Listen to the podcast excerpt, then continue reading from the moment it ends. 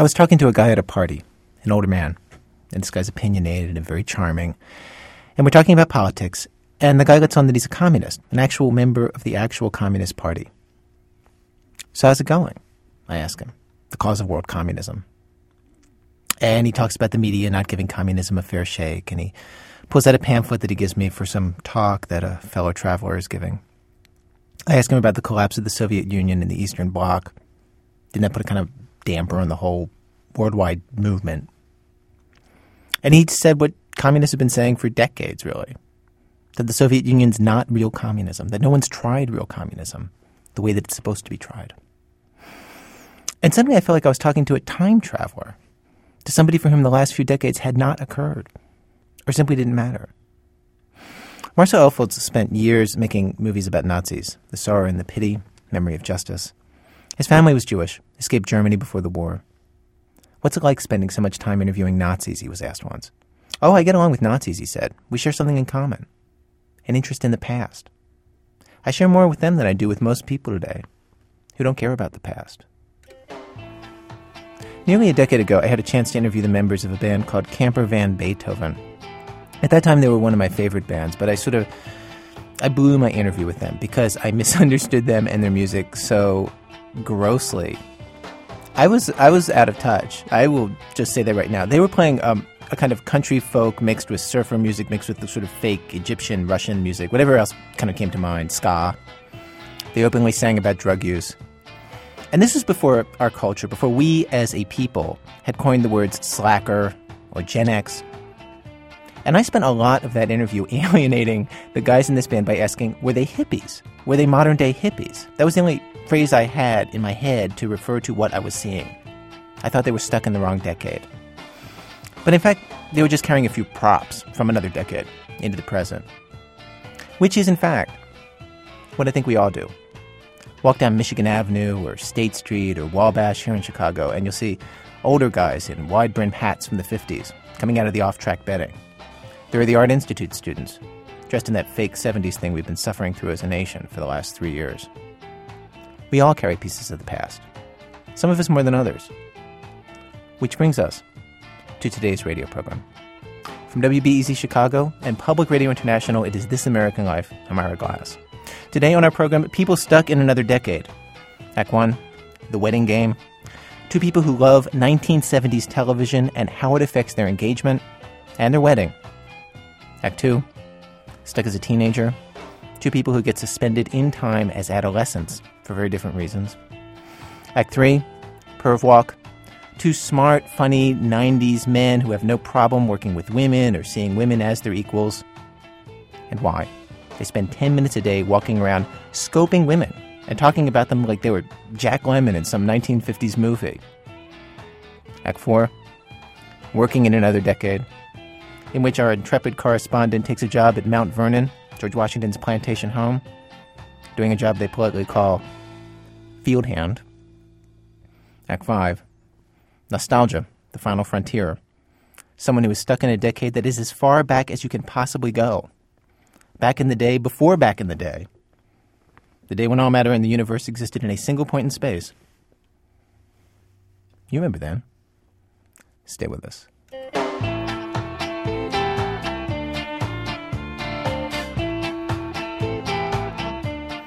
1 The Winning Game. One common way, perhaps the most common way these days, that people get stuck in other decades is that they get stuck in the TV shows of other decades. Consider, please, this extreme case example.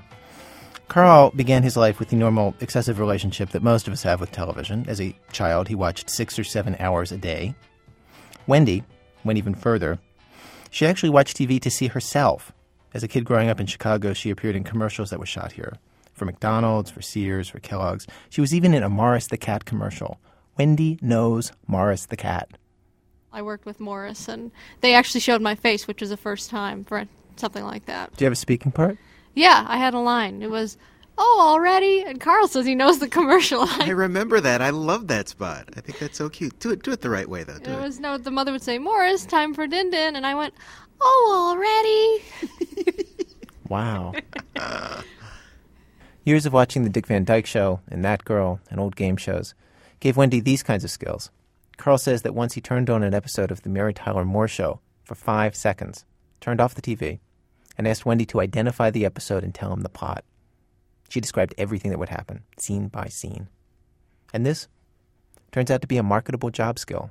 It was for a, station in Chicago that was launching, and they were going to run old shows. And I got the job by writing scripts for promos based on episodes and lines I remembered. So I didn't even have to see the shows, and I could write scripts for them. So I, you know, I grew up in the, I grew up inside the television, and I just kind of wanted to stay there, like Mike TV on Willy Wonka. That's me. And I always wanted to be there. I would watch Zoom and all the shows with kids and just want to be there so bad I could taste it. That's why I watched a lot of TV. I just wanted to do it. So, so many people like you know '70s era TV, but but uh, the two of you have taken it further throughout the entire courtship process. Carl, can I just ask you to explain very briefly how you chose to propose to Wendy? Sure. Um, well, you know, one of the reasons that Wendy said that she liked me was that I could recite the lines from a song that was on the Jetsons called Eep Op Ork Ah Ah, and that means I love you. So when it came time to actually get engaged, I thought, well, maybe I could use something that relates to television to do it. And I was watching an episode of The Flintstones, and um, it was the episode where Barney buys a ring for Betty, and he gives it to Fred and says, Could you please hide this for me? So Fred hides it in his bowling ball. And Wilma finds it and thinks that it's her ring. So Wendy and I love to bowl, and I thought, well, I'll hide it in her bowling ball and we'll go bowling. I knew exactly what he was doing when I found the ring in the bag. I knew what he was referring to because the whole day he had bought this Flintstone CD, like music from the show, and he was playing it throughout the day and acting very strangely. And I obviously didn't know what was going on, but it all came together when I pulled the ring out of the bowling bag. And you saw the ring in the bowling bag, and you just know, oh, he's doing the Flintstones episode. Yeah, absolutely. We're so weird.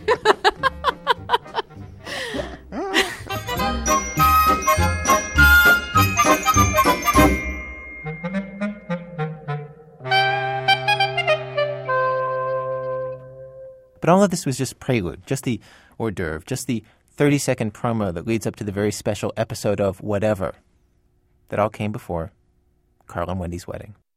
The invitation was a great big TV set, and in the in the middle it said, "This is not a test, folks. Wendy and Carl T are actually getting married. Dinner, dancing, and must-see matrimony is what we called it."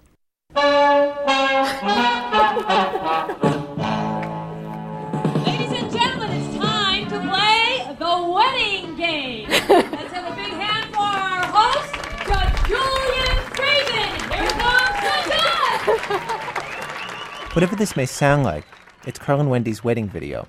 They staged the ceremony as a TV game show. We're going to ask 10 questions, and they're going to have to reach uh, 100 points in order to get married here tonight. Uh, and uh, Karen, where are you, Karen? Here I am, Judge. Uh, who is our first contestant? Well, Judge, we have from Mar Vista, California. Well, it was very simple. Wendy Miller.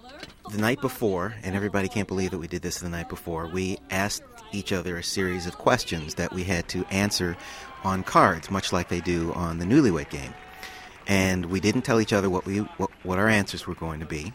And then we gave the judge, who was going to marry us, who's a great guy, um, we gave him the questions, and he was to ask us these questions, and we were going to answer truthfully and see if we could get enough points to get married. Anyway, uh, and which one are you? You're Wendy? I am, oh, is this on? Wendy, Wendy. And tell me something about yourself. I'm a housewife, and uh, So, you know, we both knew that it was going to be funny. So we didn't even need to rig it or set it up because I just knew that whatever he put down or what I put down was going to make it entertaining. And I thought the element of suspense was also really good. So we didn't cheat at all. I didn't know what he was saying and he didn't know what I was saying. And so it was totally played legitimately. Now we did plan to like do poorly, but I think we did more poorly than I expected. Yeah, there were a couple things I thought for sure we would have gotten right. we didn't. Ooh, whipping along here. We're going to question number six. Carl, complete this sentence. Uh, my fiance is great, but her blank leaves something to be desired. Carl, answer. What do you think he would say? Well, you know, I there's so many things that are great about Wendy, Way to go. and I love her dearly. Way to go. But her temper leaves something to be desired sometimes. Every once in a while. No way. What do you say? What? He says temper. All right, well, I thought about that question, and um, this is what I thought I need to improve on. Algebra. Algebra. How, how could you miss that? How did, how did you overlook that? I don't know, we, we actually talked about that. I have to say, also, one of the things that's so odd is that i at most weddings, you never see people have any kind of discord. Yeah. My dream my dream would have been that we were just failing miserably, which oddly enough happened, and that everybody thought we weren't going to be able to get married. And the last question was just a truly impossible question that we both had to get right in order to get married. And there were some people who who didn't think we were going to pull it off. There were some people who thought we weren't going to make it. I, I find that, I mean, I've only seen the videotape of this, but but I, I find it hard to believe that, that people would believe that. Well, you know, I, I thought it was going to be hard to believe too, but I looked at people's faces, and they were really, well, what are we going to do? What are you going to do now? Oh, they totally believed it. There are people who came up to me and they said, "I didn't think you guys were going to make it, and I thought it was just going to be a big party and nothing else." Where are we at? We're still at 20, Holding a 20. Um, Question number another another unusual moment in your ceremony that, that is certainly not, not very traditional in a wedding is that is that you talk about the bathroom. What did we? I don't remember this. What are you talking about? Who spends more time in the bathroom? Carl. Wendy! Wendy, I'd say that too. Wendy, what do you say? Absolutely, Carl. Carl, okay. Oh, wait a minute. If you saw his bathroom and you saw how much cleaner it is than mine, you'd know he spent more time in there, at least cleaning. That's good, Carl. Yes, but if you saw all the crossword puzzles and books that were in her bathroom, you know. You know, th- it's definitely like you know an image that, that doesn't come up in many wedding ceremonies. I don't know. So what are you saying? It's like this toilet taboo. It shouldn't have been mentioned. It was just. I'm just pointing out the facts. Look, I'm just I'm just being factual about what happened and what was traditional and what wasn't. That's There- all I'm interested in saying. there was only one question about our sex life. You know, sort of. Name the movie title that best describes your love life. Okay. Go ahead first. You go. I said best friends. Best friend. Ah. Burt Reynolds, Goldie Hawn. Burt Reynolds, Goldie Hawn. And Wendy? Gone with the wind. Well, that's gone with the 10 points, too. You're supposed to hit it. Right. We've been together eight years. I mean, you know. Right. My main concern was that it was funny. That's all I cared about. As long as we got laughs, I was happy. So I answered questions that I knew would hopefully get laughs, and luckily they did. But I didn't care about. I wasn't nervous. I didn't care about marrying, you know, the wrong guy. I knew I was with the right guy, and I knew I was in the right place. So all I really cared about was the entertainment value of the game portion of the evening. Really, that's all I thought about. And the producer and me was worried that it was going too slowly, that he wasn't getting the right camera angles, and you know, oh yeah, the the questions. Yeah, I'm not worried about that, but it's it was the show part, and that people were having a good time. Yeah, I wish we had more cameras. Actually. That would be good. But you buy the hair stuff and the cleaning stuff and the moisturizer. You buy me Kids, the we're going to have to move this along. Yeah, you but got to you get buy the- married. Come on. Okay. Well, maybe not. Maybe not. That's true. This is true. when I heard what you were doing, I mean, there was a part of me where it was just like, wow, they are amazing. And there was a part of me which is just like, are they nuts? Well, what what would be amazing about it? What would be nuts about it? well, because because a wedding at some point, I mean, I think it has to be about about um, love, about this, you know, but just about this feeling between the two of you, you know. And and the, the context of you know your typical game show doesn't usually make the space for that. Right. I mean, I've been to some weddings, some of our friends, and I just thought they were beautiful and romantic, and I thought, Right. wow, I would love to do that. But I also thought that that really wasn't us. I mean, it's Yeah. not how we we deal with each other. Not that we're not romantic and love each other, but we just express it in a different way. You know, I've I, I've been to some weddings that really sucked. I mean, you know, I mean, come on. There have been some totally lame ass weddings at a banquet hall in you know Lemont, Illinois, or Joliet. They go on for an hour and a half. Yeah, and you know, people think they're romantic and they're just boring. So any you know anyone could you know anyone could do what it takes to quote unquote have a romantic wedding. It's just like making soup. You know, you have the right ingredients. You throw in the flowers, you throw in the dress, you throw in someone playing a song from Fiddler on the Roof or whatever. You just you know An you throw in all essential in any wedding from my family. Well, yeah, it's like you throw in all the usual crap, and that's supposed to be romantic. Well, that's you know that's not true. And nobody, I don't think anybody really said. People actually said to me, "This is exactly the wedding I thought you would have," and that to me says everything right there. Was it romantic at all? I think the most romantic part, and, and maybe it wasn't for the audience, but for me and maybe for us, it was very romantic during the actual ceremony itself when the judge um, broke it all down to what it was really all about. Um, when he said that the fact that we had found each other was a miracle. I mean, it is unusual that two very different people found each other through the the biggest medium in the world, which is television, and um, it brought us together, and it brought a whole bunch of people that we love together that um, wouldn't normally know each other. I I don't think you could say that there's a traditional romance. I mean, this is to make it romantic is kind of to do what you want to do and to ma- do what means the most to you. And I think we achieved that. So for me, it was very romantic because it's what we wanted to do. Yeah, I was. I. The most romantic moment was just standing there when we were looking in each other's eyes. You know what? I actually wanted to tell the judge to stop. I just wanted to tell him to stop, and I just wanted to stand there for a minute, just frozen, just just remembering that moment because it hmm. was all going by too quickly. And I just I and I knew we were going to run out of videotape, so I didn't do that. Remember this moment in time. Before this moment, you have been many things to one another acquaintance, friend, companion, lover, dancing partner, and even teacher, because you've learned much from one another in the time you've known each other. Now you're going to say a few words that are going to take you across the threshold of life, and things will never be quite the same between you. Do you feel like doing a wedding like this purges 70s TV out of you? Oh no, I think it kind of reinforces it. What do you think? It's like an exorcism. We need to get it out of our bodies. Well, sort of like once you've been on the newlywed game, you never need to think about it again in a certain way. So, if your theory holds true, then people who have a romantic wedding never need to be romantic again. Do you, Carl, take Wendy to be your wife? To love and to cherish, to honor and to comfort, in sadness or in joy, in hardship or in ease, to have and to hold from this day forth? I do. And do you, Wendy, take Carl to be your husband, to love and to cherish, to honor, to comfort, in sadness or in joy, in hardship or in ease, to have and to hold from this day forth? Absolutely. Okay. I hope Karen's keeping score. I'm actually developing a show right now that's similar to what we did at our wedding. And so it was kind of a trial run. The wedding was uh, for the show I'm developing. In fact, the uh, judge who married us, who's a real judge, and I have been putting together the show because he would be the perfect host for a show like this.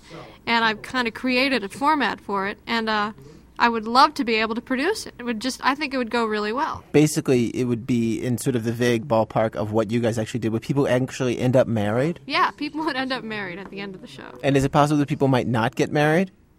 Uh, yeah. This ring. Wow. So there goes another idea that someone's going to make a million dollars off of. We did it first. Well, I the bottom line is I've got the guy who'd be perfect for it, and you know, without him, this you know, this is a real live judge who also happens to be a comedy writer, so he's perfect. Okay, honey, you're selling. Sorry. You're selling. Carl T. Wright and Wendy Miller work in television in Los Angeles. You can see Carl in about a month on ER, the November 6th episode. I, I get to stand up and say, I'm uh, Dr. Norris, uh, director of St. Joseph's ER.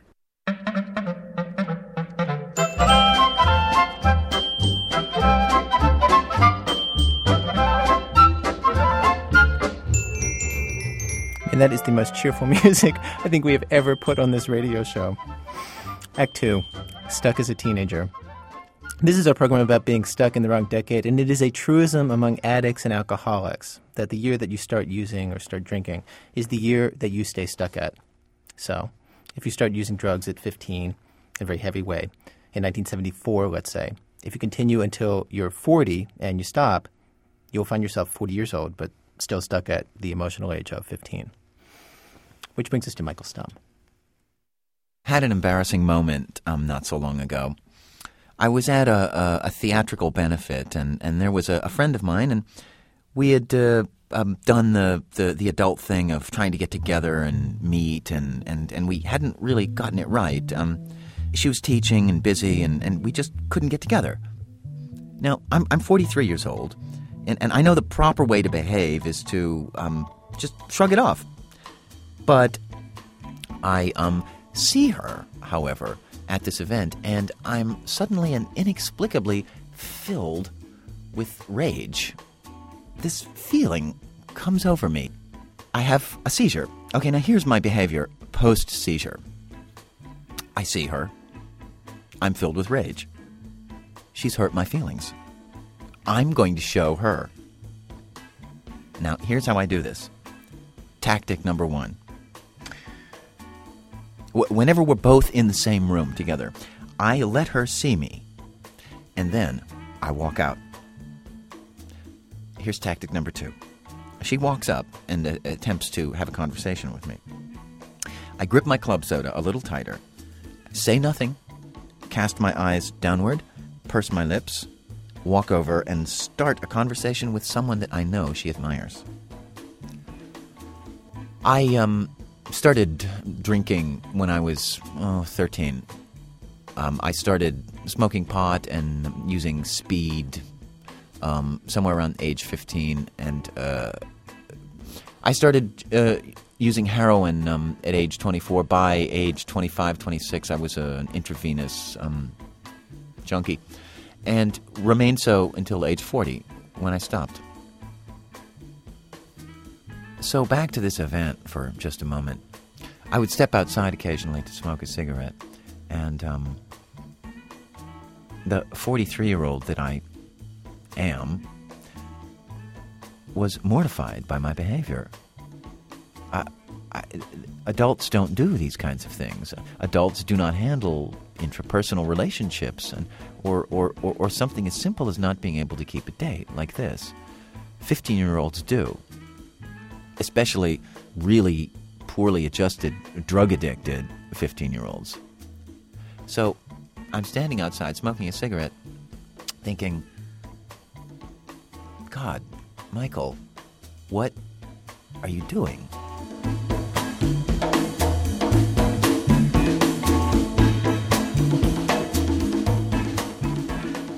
Darlene went to prison when she was 17 and came out in her early 30s. She says it was like being frozen in time. There was a way of dealing with other adults as an adult that she never learned. Shortly after she was released, she went to get a state ID, and it was intimidating. They're moving people along, and you should have out the proper um, pieces of paper for this particular person and then swiftly move to the next place or whatever. And I really didn't know where to go. So anyway, I had to come back, and the guy was like, "You go around there, and you know, go around, go down the hall to the left, and make a left, and blah blah blah." And so then I got in this other line, and the guy was saying to me um, that my birth certificate was not the original, and you know, someone else just probably would have, you know, I don't know, been more assertive, been more confident, more sure of themselves in that kind of situation. And I was like, just, I didn't even know what to do. Uh, what and I kept saying no it is no it, it is. Well anyway I got out of that line and my mom was waiting for me on the side and I think by the time I got through the doors I just remember I was in tears and she kept saying what's wrong? What's wrong? I, said, I just want to go home I just want to go home. And you just want to kind of run and hide and cringe because again it's one of those situations where by all appearances you look like an adult and you should be able to you know maneuver your way through this handle this situation and you know. So anyway it took me about I think, three days to work up the courage to come back.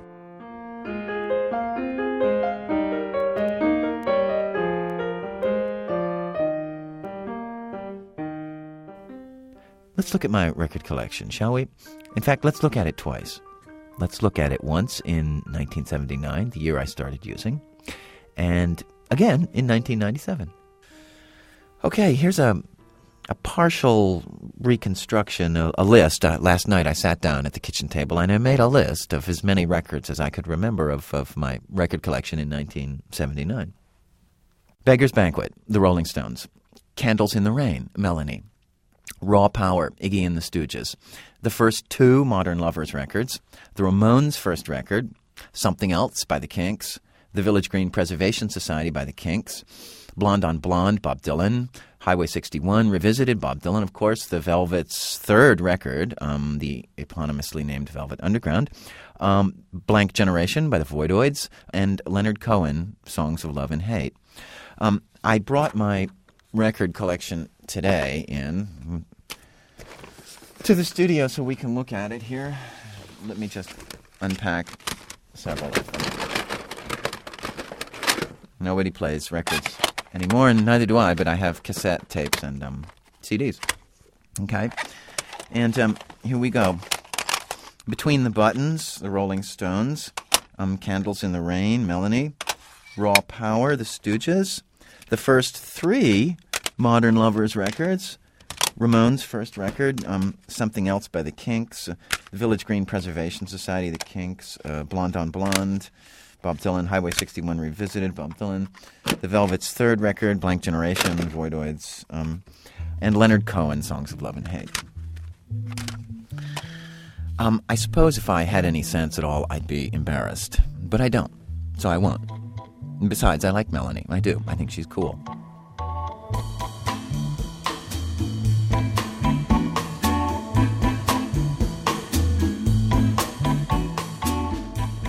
Another thing that happened was I remember I was going for a job interview, and the company, um, or rather the department, the woman had me come first for the interview with her, and that went pretty well. No big surprises there. But then she wanted me to come back for a second interview with the other people within that department I would be working with, and they decided to make it a lunch interview.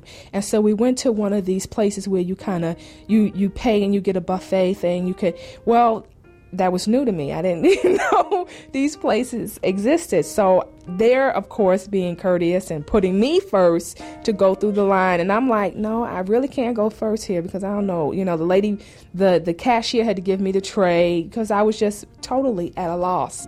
If she picked up that I didn't really understand how to conduct myself in that environment, uh, I don't know because cause I don't think those kind of things really. Um, you know, average day people think about that. You know, well, will the ex offender know how to use the, you know, how to come to Old Country Buffet and, you know, carry on? I don't, I don't think so. Just, it's just not something you really think about.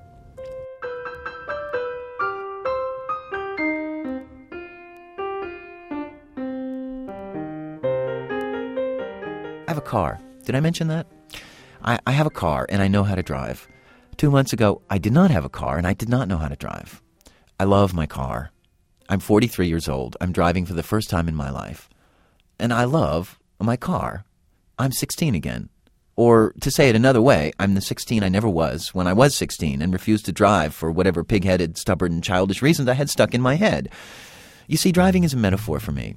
It's the marker I use to check the progress I make on this adult planet that I inhabit now.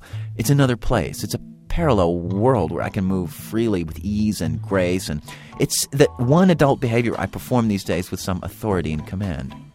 When I'm driving, I do something I never ever did as a junkie. I engage. I engage with the world around me in a very real, hands on, and practical way. And call me screwy, but I like it. I like that car a lot. In fact, when I'm done here, I'm going to drive home in it.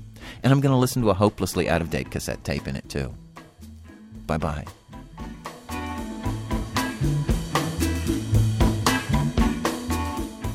One, two, three, four, five, six.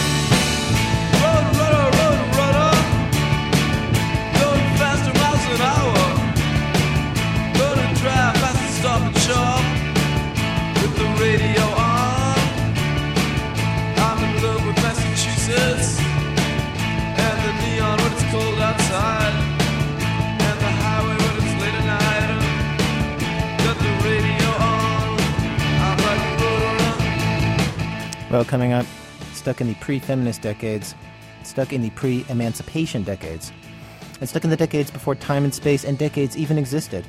That's in a minute from Public Radio International when our program continues.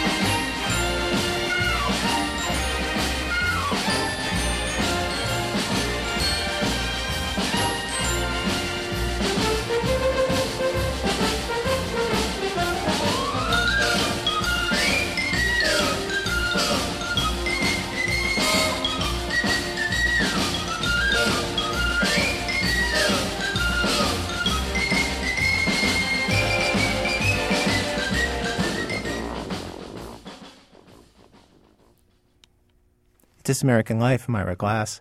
Each week in our program, of course, we choose a theme and invite a variety of writers and performers to tackle that theme. Today's program, Stuck in Another Decade. Stories of people living in various pasts, as we all do, to one extent or another. We've arrived at Act Three of our program, the story of two men who live most of their lives in a white collar America where men and women are supposed to work and interact as equals. But 10 minutes a day, several days a week, they retreat to a different America. Uh, a quick warning to listeners before uh, we hear this story there are no nasty words or explicit deeds in this story, but it is a story that acknowledges the existence of sex and the fact that men are not always nice. Sarah Miller is a magazine writer in New York. This is a story about two people. One is my friend, and one is my acquaintance. Both are relatively highly placed editors at glossy New York magazines, the sort of magazines you might have on your coffee table or have read waiting to get your hair cut. My friend, let's call him Raj, is so charming that the first time I met him in his office, we started talking and I literally couldn't bring myself to leave. He was funny and stylish in that slightly homosexual New York way. Asked his opinion about something, he's as likely to reply, It's very Altamont meets Sotheby's, as to really tell you what he thinks. The last time I had lunch with him, he said, Don't you wish people could only communicate using proper nouns and the names of medieval diseases? I've heard that his wife is lovely, but I have to admit that I'm a little sad he's married. One afternoon, I called Raj at work. We gossiped. He told me a funny story about basically hanging up on an interview subject, a famous pop star who had bored him. Then he said he had to go, that a friend of his, an acquaintance of mine, also a magazine editor, was meeting him downstairs. We're just going on a perv walk, he said. Perv walk, I said. What the hell is that?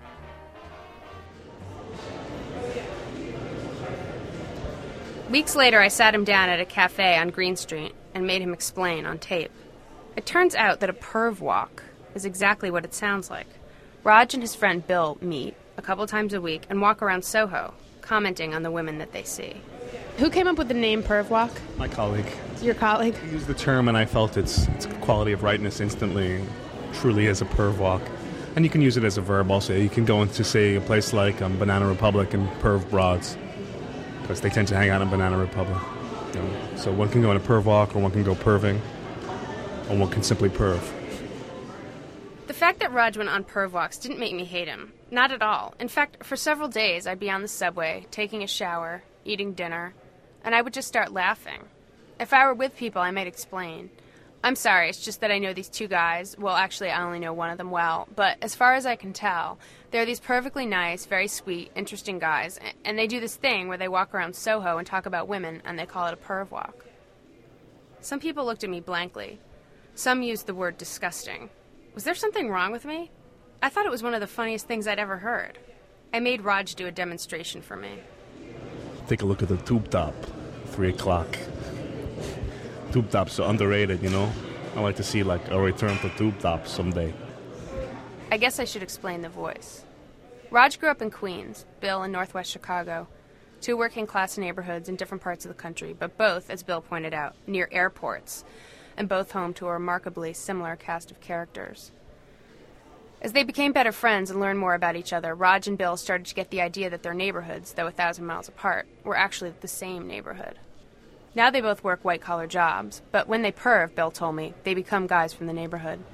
it, it- it's people like we've heard all our lives, you know, and uh, it's just, I, I mean, I've worked with people like that.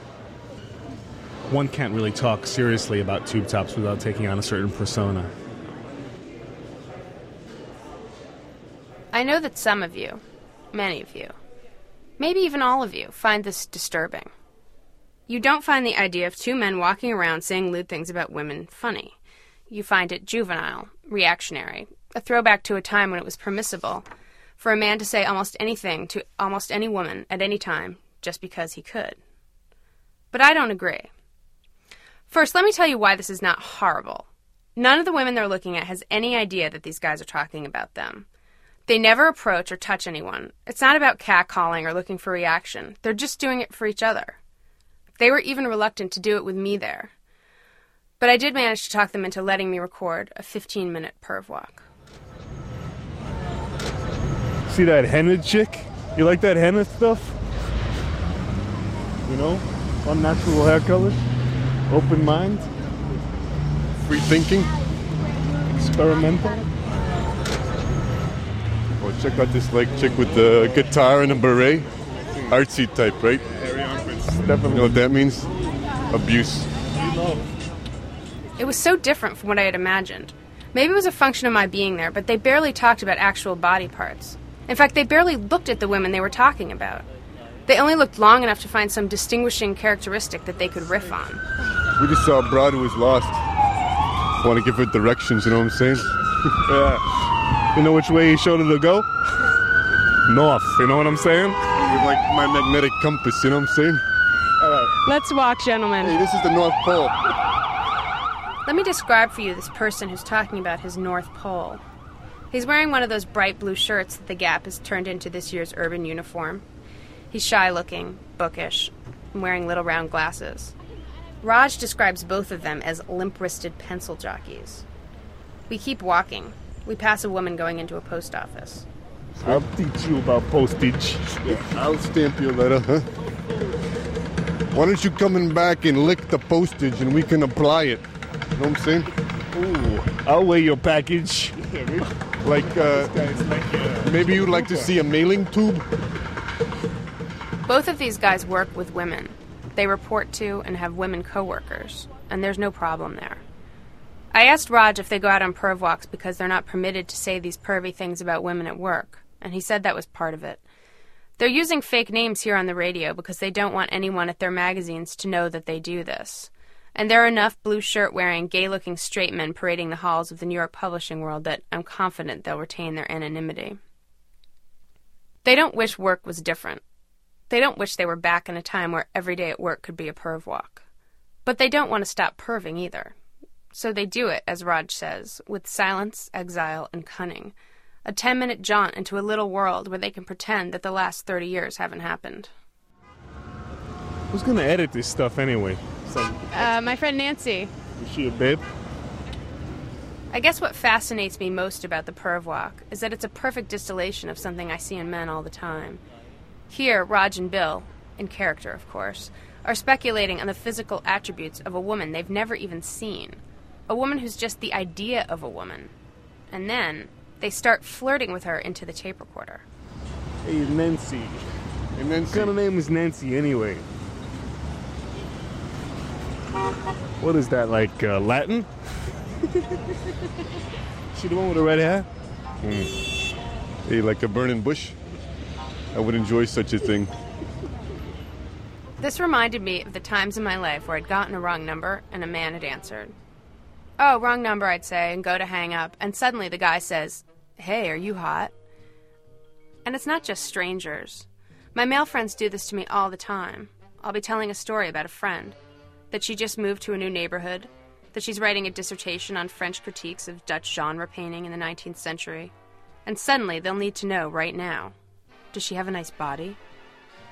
The last 30 years have done their damnedest to clean up men's mouths, and in some cases, in some contexts, it has succeeded.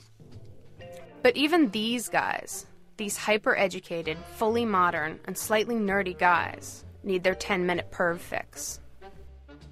And that, to me, seems harmless. Sarah Miller in New York.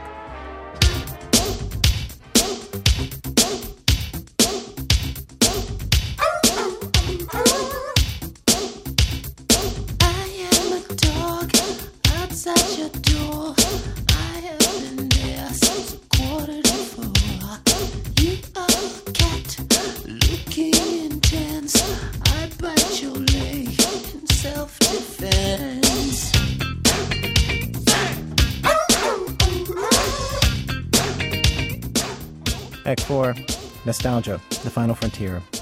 In this program about people stuck in the wrong decade, we bring you now a story about somebody stuck as far back as anybody can possibly go.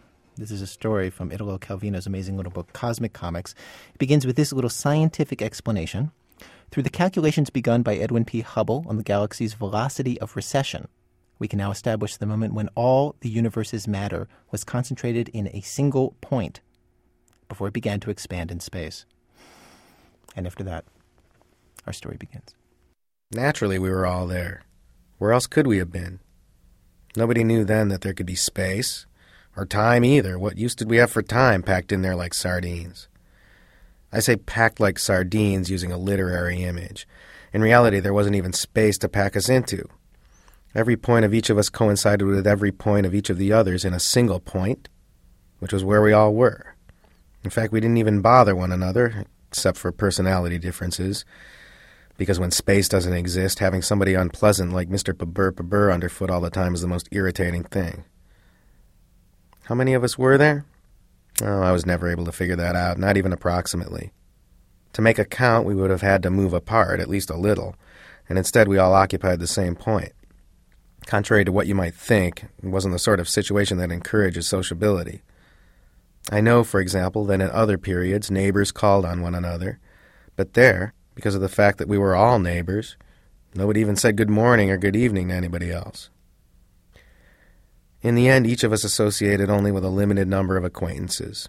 The ones I remember most are Mrs. Fink, her friend Deswal, a family of immigrants by the name of Zizou, and Mr. Pabur Pabur, whom I just mentioned. There was also a cleaning woman, maintenance staff she was called, only one for the whole universe, since there was so little room. To tell the truth, she had nothing to do all day long, not even dusting. Inside one point, not even a grain of dust can enter. So she spent all her time gossiping and complaining. Just with the people I've already named, we would have been overcrowded. But you have to add all the stuff we had to keep piled up in there. All the material it was to serve afterwards to form the universe, now dismantled and concentrated in such a way that you weren't able to tell what was later to become part of astronomy, like the nebula of Andromeda, from what was assigned to geography, the Vosges, for example, or to chemistry, like certain beryllium isotopes. And on top of that, we were always bumping against the Zazu family's household goods camp beds, mattresses, baskets. These Zizous, if you weren't careful, with the excuse that they were a large family, would begin to act as if they were the only ones in the world. They even wanted to hang lines across our point to dry their washing. But the others had also wronged the Zizous to begin with by calling them immigrants, on the pretext that, since the others had been there first, the Zizous had come later. This was mere unfounded prejudice. That seems obvious to me, because neither before nor after existed, nor any place to immigrate from. But there were those who insisted that the concept of immigrant could be understood in the abstract, outside of space and time. It was what you might call a narrow minded attitude, our outlook at that time. Very petty. The fault of the environment in which we had been reared. An attitude that basically has remained in all of us, mind you, keeps cropping up even today. If two of us happen to meet, at the bus stop, in a movie house, at an international dentists convention, and start reminiscing about the old days, we say hello. At times somebody recognizes me, at other times I recognize somebody, and we promptly start asking about this one and that one, even if each remembers only a few of those remembered by the others. And so we start in again on the old disputes, the slanders, the denigrations, until somebody mentions Mrs. Fink. Every conversation finally gets around to her. And then all of a sudden the pettiness is put aside, and we feel uplifted, filled with a blissful, generous emotion. Mrs. Fink, the only one that none of us has forgotten and that we all regret. Where has she ended up? I have long since stopped looking for her. Mrs. Fink, her bosom, her thighs, her orange dressing gown. We'll never meet her again in this system of galaxies or in any other. Let me make one thing clear. This theory that the universe, after having reached an extremity of rarefaction, will be condensed again has never convinced me. And yet many of us are counting only on that, continually making plans for the time when we'll all be back there again. Last month I went into the bar here on the corner, and whom did I see? Mr. Pabur Pabur. What's new with you? How do you happen to be in this neighborhood? I learned that he's the agent for a plastics firm in Pavia. He's the same as ever, with his silver tooth, his loud suspenders. When we go back there, he said to me in a whisper, the thing we have to make sure of is this. This time, certain people remain out. You know what I mean. Those zoos. I would have liked to answer him by saying, I've heard a number of people make the same remark, concluding, You know who I mean, Mr. Pabur Pabur. To avoid the subject, I hasten to say, What about Mrs. Fink? Do you think we'll find her back there again? Ah, yes, she, by all means, he said, turning purple. For all of us, the hope of returning to that point means, above all, the hope of being once more with Mrs. Fink. This applies even to me, though I don't believe in it. And in that bar, as always happens, we fell to talking about her, and were moved. Even Mr. Burr's unpleasantness faded in the face of that memory. Mrs. Fink's great secret is that she never aroused any jealousy among us, or any gossip either. The fact that she went to bed with her friend, Mr. Deswau, was well known. But in a point, if there's a bed, it takes up the whole point. So it isn't a question of going to bed, but of being there, because anybody in the point is also in the bed. Consequently, it was inevitable that she should be in bed also with each of us. If she had been another person, there's no telling all the things that would have been said about her. It was the cleaning woman who always started the slander, and the others didn't have to be coaxed to imitate her. On the subject of the Zazu family, for a change, the horrible things we had to hear father, daughters, brothers, sisters, mother, aunts. Nobody showed any hesitation even before the most sinister insinuation. But with her it was different. The happiness I derived from her was the joy of being concealed, punctiform in her, and of protecting her, punctiform in me. It was at the same time vicious contemplation, thanks to the promiscuity of the punctiform convergence of all of us in her, and also chastity, given her punctiform impenetrability. In short, what more could I ask? And all of this, which was true of me, was also true for each of the others, and for her. She contained and was contained with equal happiness, and she welcomed us and loved us and inhabited all equally. We got along so well altogether, so well that something extraordinary was bound to happen.